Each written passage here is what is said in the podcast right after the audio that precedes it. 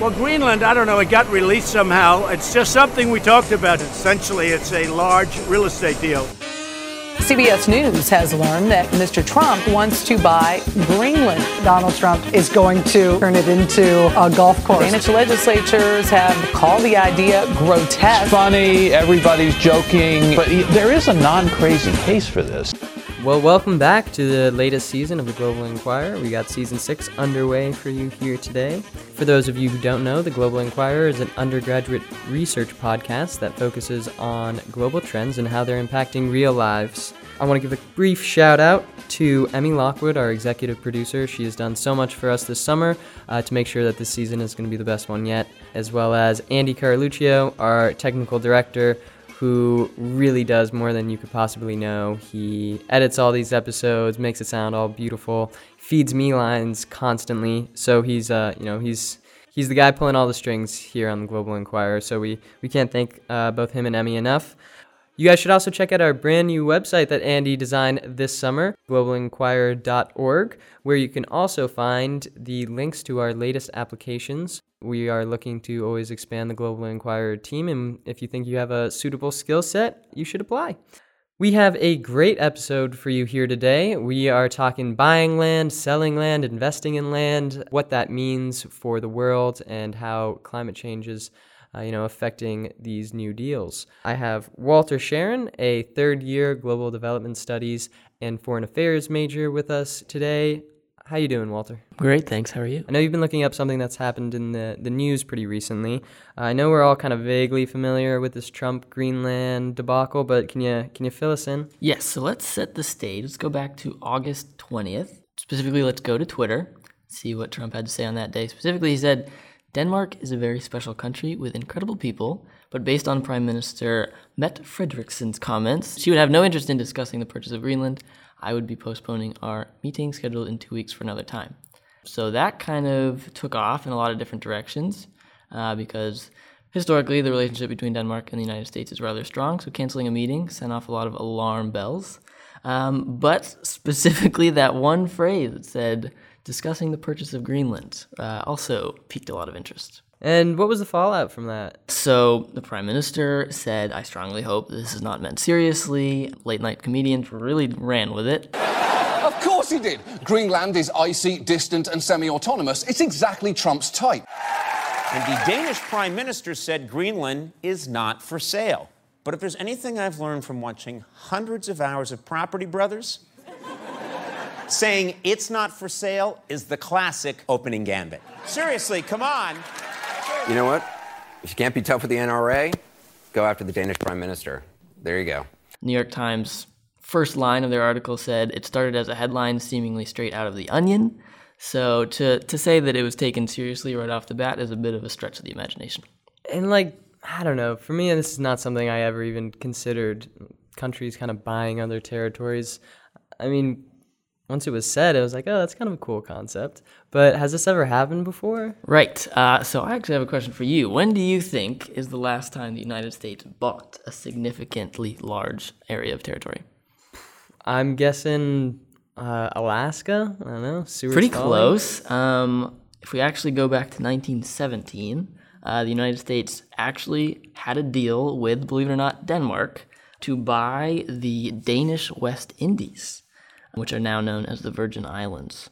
So they were bought for 25 million during the Wilson administration. So since then, really not much has happened. Um, a lot of that was pre-war fear of territory. So that's kind of a hint at a big reason why Greenland is in the conversation today. Specifically, why Trump wanted to buy Greenland in terms of what his team had to say was it's related to natural resources, mining. Denmark spends too much money to to uh, keep them safe which is, you know, fair, but a really subjective opinion to hold. And I think the general uh, community of political analysts think it's more related to uh, military ideas. But do we have capabilities in uh, Greenland, or what's going on there? Uh, space and where you can keep missiles at the ready. It's not specific in terms of, oh, they want to build an Air Force base there because they already do have bases there. It's kind of more of a, uh, a grab at the whole area so you can kind of do more than they do now. um, because Greenland currently is an autonomous area that is protected by Denmark. Um, so they are self governing, but that was seen as an opportunity by the Trump team to take over. So is this like uh, a Russia thing? Get some nukes closer to Russia, or kind of more of a general strategic positioning. So it's a good way to think about this is in relation to China because China is also very interested in Greenland. Specifically, uh, if we go back to December of 2018, there were three big international airports that were going to be built in Greenland, uh, and China bid really heavily for those contracts. They, like they do in a lot of other countries, they promised they would invest in infrastructure, in roads, and a lot of other sectors of their economy as long as they got to build those airports. So, in the grand scheme of things, airports are not really, you know, a military stronghold, but it's more of a, you know, we're invested in this land, we have this position here, and you're not going to take it away from us once we establish this. So, kind of in recap of that, uh, China was actually not given those contracts. Greenland saw that their autonomy might be at risk if Greenland were to hand that over. So they actually said, no, we're going to let Denmark invest here. So the fact that uh, the United States tried to jump at buying the entire territory raised some alarm bells, especially in relation to that. So it's a little bit of some one-upsmanship going on here. Definitely, I think um, a lot of people on the Trump team probably had China in mind when they were thinking about this. And it does kind of make sense for you know Trump's overall vision. This would be kind of a big win for him. To you, does this seem kind of in line with his thinking? Yes, actually, when you look at the facts of a military perspective as well as kind of an economic perspective, it's not the most outlandish thing possible. It kind of fits in line with, with like you said, what the Trump team's trying to do. A few days after this whole press briefing happened, uh, Tom Cotton um, released an op-ed in the New York Times explaining all the reasons why buying Greenland is the most logical thing in the world to do. And he did outline these points specifically in terms of the history. One major point worth noting is that the U.S. actually did try to purchase Greenland before. That was Get in 1946. Yeah, 1946. It was just another kind of military positioning offer. I believe it was $100 million that they offered, stating again that it was a military necessity and irrelevant to Denmark to maintain. But of course, it was rejected. Um, so was there was there a price tag on this uh, time around? no price tag was named because I think they shot that down as quick as possible. Uh huh. I wonder what that valuation of Greenland would be. Well, they do say that Denmark spends roughly 700 million per year on protecting Greenland, so something around that number, maybe a little higher. You know, no one was making any specific wagers though. So do you see this as like the Trump administration mirroring what China's doing in a lot of different countries? You know, a lot of foreign direct investment, trying to build up infrastructure, get their people over there, get them jobs, as well as kind of uh, political favor within the region. Yeah, I think the easiest way to answer that is to look at the economics. So I don't know how familiar you are with the Polar Silk Road, but this big initiative that China has started in the past few years The to One Belt, One Road initiative. Yeah, pretty much, um, but specifically in the Arctic. Okay. So looking at areas that will create an economic shoot over the top of the globe rather than around. Interesting. Um, so Greenland's obviously a very strategic spot in that whole system. Um, so they're already heavily invested in Greenland, regardless of whether or not they would actually buy the whole territory. So China isn't trying to buy Greenland because they've already invested so much into into it. Um, Let's see, I have some statistics for you. Chinese imports of Greenlandic fish were the bulk of their $126 million trade in the first seven months of 2019. So that's the kind of thing you don't really realize until you go digging for it. Right. Um, but China is definitely already heavily invested in Greenland, which would actually explain why the U.S. is so interested in stepping into that. And this is all kind of part of China's master plan to reroute global trade in, in a way that favors their economy, right? Completely. I think the one we might hear the most about is Africa. If you look at statistics and different numbers that they've invested in the continent, you see numbers of like four to five billion in different countries that have already been invested in terms of railways, mining systems, refineries, that kind of thing. Um, and that kind of generally goes unnoticed because of the extractable economy is kind of a you know, it's not related to the innovation economy. So China is investing kind of quietly in these quote unquote underdeveloped countries, and that kind of creates a reliance that that country has on China. Some people are referring to China as the great loaner of Right. funds now because so like many a big debt trap. Exactly. So uh, China is creating that kind of power that's not specifically military, but it creates a dependency that uh, the United States is not really doing. Well, this is interesting because in season one, we had an episode about a railway that China was building from Addis Ababa in Ethiopia to the coast. Um, in season three, we had an episode about the Khorgos dry port in Kazakhstan and how it's it's the largest dry port in the world now. China has undergone these efforts to reroute global trade uh, in their favor, but a lot of people are, you know, signaling that this could be uh, an attempt to create some debt traps for these countries. And there's you know, a lot of experts on both sides saying this might be debt traps, this might be genuine investment. Where do you fall? Do you think it is a debt trap, or do you think it's China genuinely trying to invest in these places that are going to have the largest demographic growth, large economic growth over the next couple decades, and they're just trying to, you know, lay those foundations now? Well, it's an important question, uh, and one that really needs to be addressed in relation to looking at China now and what they do economically, as well as in terms of all other strategic uh, perspectives on a global stage. So I think if one were to argue that it's investment for the sake of development, almost at an altruistic level, I think that's a bit of a stretch. China's history of investment in places that um, are struggling is never really one that looks at oh, how can we help them out of this place? We're trying to reduce poverty. It's really nothing like that. Proof of that is that they have major poverty struggles in their own country. So if they're trying to alleviate global poverty, they might start in their own backyard. Um, but I think, yeah, it's it's probably more likely that it's not necessarily that they want to create debt traps, but that's kind of a side effect that if they don't happens, really mind. Uh, exactly. It happens, you exactly. know. Sorry. Uh, no, I mean, I don't think they're altruistically doing this, but you know, there could be that kind of both sides win uh, mentality. China gets a new region to export to, and this place also gets a little, you know, more developed. So, has China ever actually tried to buy another country?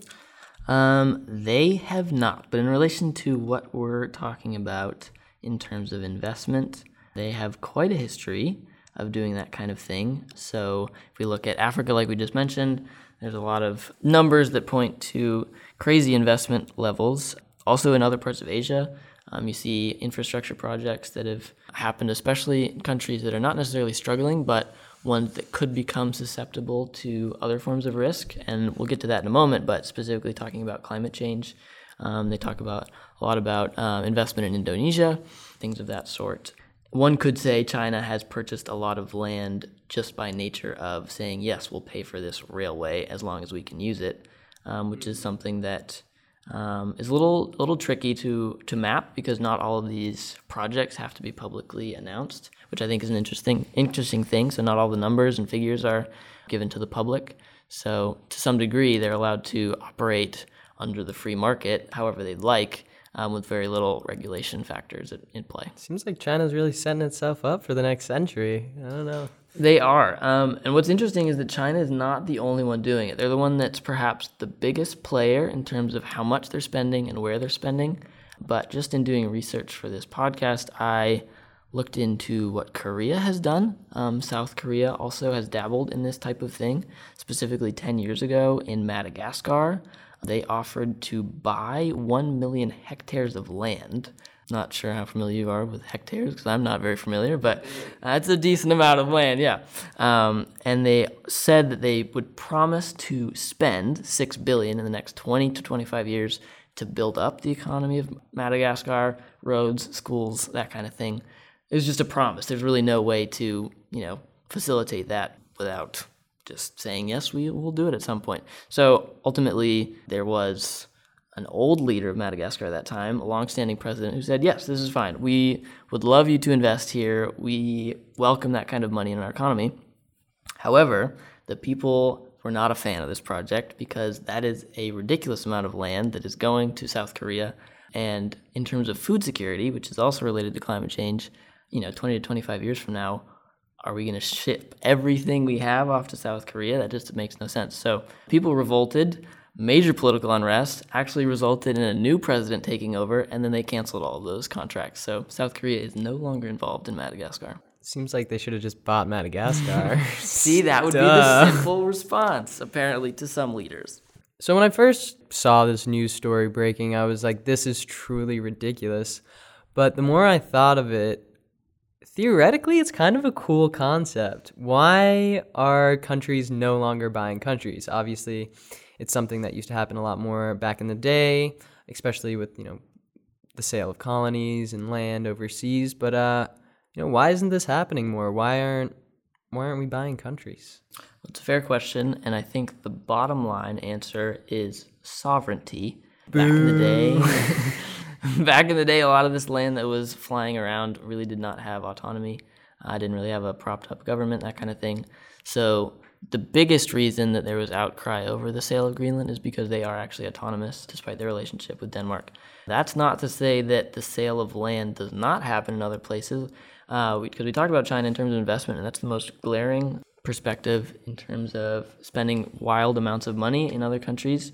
But in terms of smaller countries that actually need land for a variety of reasons, specifically, you could look at climate change being one for island nations, that's a trend that is worth looking into. So, one specific case study, you can look at what happened just this past month, is the Indonesian president announced that they were moving their capital city uh, out of Jakarta because of sea level rise and other factors related to that. So they're moving it to a small province that uh, is actually shared by Brunei and a part of Malaysia. So this is land that is not sovereign because it's kind of a, a mix up of different spots. Indonesia already has claim to it, um, so it's not really purchasing an area, but it's also basically purchasing an area. Uh, kind of moving borders around and shifting their whole economy to a different location, which is kind of crazy. That is a really kind of mind blowing concept. So it's just no one's land, but everyone's land. Like yeah, it's kind of a, a joint agreement that this is fine. You can take this land. It's not super populated at the moment. Like there's obviously settlement, but it's nowhere near the size of Jakarta. But it is geographically propped up so that it's not as much of a risk in terms of sea level rise. Um, there are really very few details out there about what it's going to look like to move a capital. Yeah. Like, do we know who's paying who what? No details yet. Um, not sure how they're going to do that in terms of infrastructure. I would be very surprised if China was not involved in some facet because of that level of infrastructure that needed to happen. So, definitely worth keeping an eye on. Yeah, look uh, look out for season uh, eight. We're gonna have an episode on this, guys. That is truly crazy. It, I want more examples, Walter. Come on, keep them coming. All right. Um, well, this one is not as recent as that, but it is specifically looking at how one nation wants to purchase land elsewhere. So we look at Kiribati, a really small a group of islands in the Pacific Ocean, very vulnerable to sea level rise. And this really took place about, uh, I want to say, yeah, five years ago um, when this really took off. They purchased land on one of the islands of Fiji which is about 2,000 kilometers away from where they currently are. The land will be used uh, largely for agriculture and fish farming projects, things like that, uh, because they really can't support that in their own geography. But that is a specific case where they said, for this amount of money, we would like to purchase this land that you have because we can't support ourselves on the land we are currently on. And that is technically buying a sovereign nation to some degree. Obviously, they're not buying Fiji, but they're buying a part in terms of this contract. Um, so Fiji will benefit in terms of how their economy is related, um, and Kiribati will not be underwater in terms of their economy. So it is kind of mutually beneficial, but it also is a wide stretch to bring that back to Greenland because in no way is the U.S. sinking and needing Greenland. Right. But still, that is a pretty novel concept, uh, to me at least. How climate change is creating these different bargaining chips, kind of so to speak, in a lot of these Pacific Island nations. Uh, putting climate change to the side, how would this work in you know places that aren't threatened by climate change? Just like let's say a failed state. Let's say you have a failed state um, that's next to a relatively prosperous neighbor. Would it not be advantageous to up and sell the farm. Uh, you know, sell all the land, be brought in, become one huge autonomous region. What really is holding people back? And is it patriotism? Is it uh, what is it? Um, I think that's where this really gets complicated, where it really gets tricky in terms of investment. That's kind of the way you gain power, like we said with China, without actually moving borders. Um, but once borders really begin to move, just look at the past 50 years of nationalism, um, the rise of what people believe in terms of their nation where they belong. And so anytime you move a border, you're going to have a problem because usually you're situated near someone that you don't really want to be situated near. So you could look at Eastern Europe, you could look at North Africa, you could look at so many different places. And anytime a border, India especially, if you look at India, if a border in India is moved by like a half a mile, people start going crazy. So literally any any sign of that in the future is something that will have political implications left and right. I don't know if that's a hesitation in terms of buying other countries. Perhaps it's just because that kind of thing hasn't happened in recent years because of, like we said, sovereignty. But I do think it's complicated in terms of nationhood. It certainly is, uh, but it is a cool concept. It's interesting because it seems to me like investment is the new colonialism. I think you really could say that um, because it's no longer just investing in the people around you, but investing really far away and not to an extent where you just have a small percentage of their economy in relation. But like we see with China actually um, doing in Greenland, it's a significant amount of work that they're putting in. So, yeah, I, I think it's definitely fair to say that the power of a few are kind of taken over in terms of taking space. So, in terms of nationhood, as kind of an implication of moving borders around and sovereignty, a law professor at the University of Hawaii recently wrote a paper on nationhood after a nation moves, um, which is really interesting. It's a long article, and I'm sure we can put a link to that on our website. But she mentioned really stood out. She says, Of course, the actual loss of the land of origin is an unprecedented and potentially devastating exercise of migration and hybridity. To the extent that seas will continue to encroach due to climate change, the key question becomes what is the best way for the international community to facilitate the transition? And she talks about kind of a, a social network in terms of nation states. But I think ultimately it's likely that more moves like this are to come, um, starting small and increasing in scale. But as history tells us, anytime nations are pushed together and borders are erased and shifted, things tend to get really political really fast. And I think maybe the most interesting part is that a lot of this looks inevitable. And that's all we have for this week.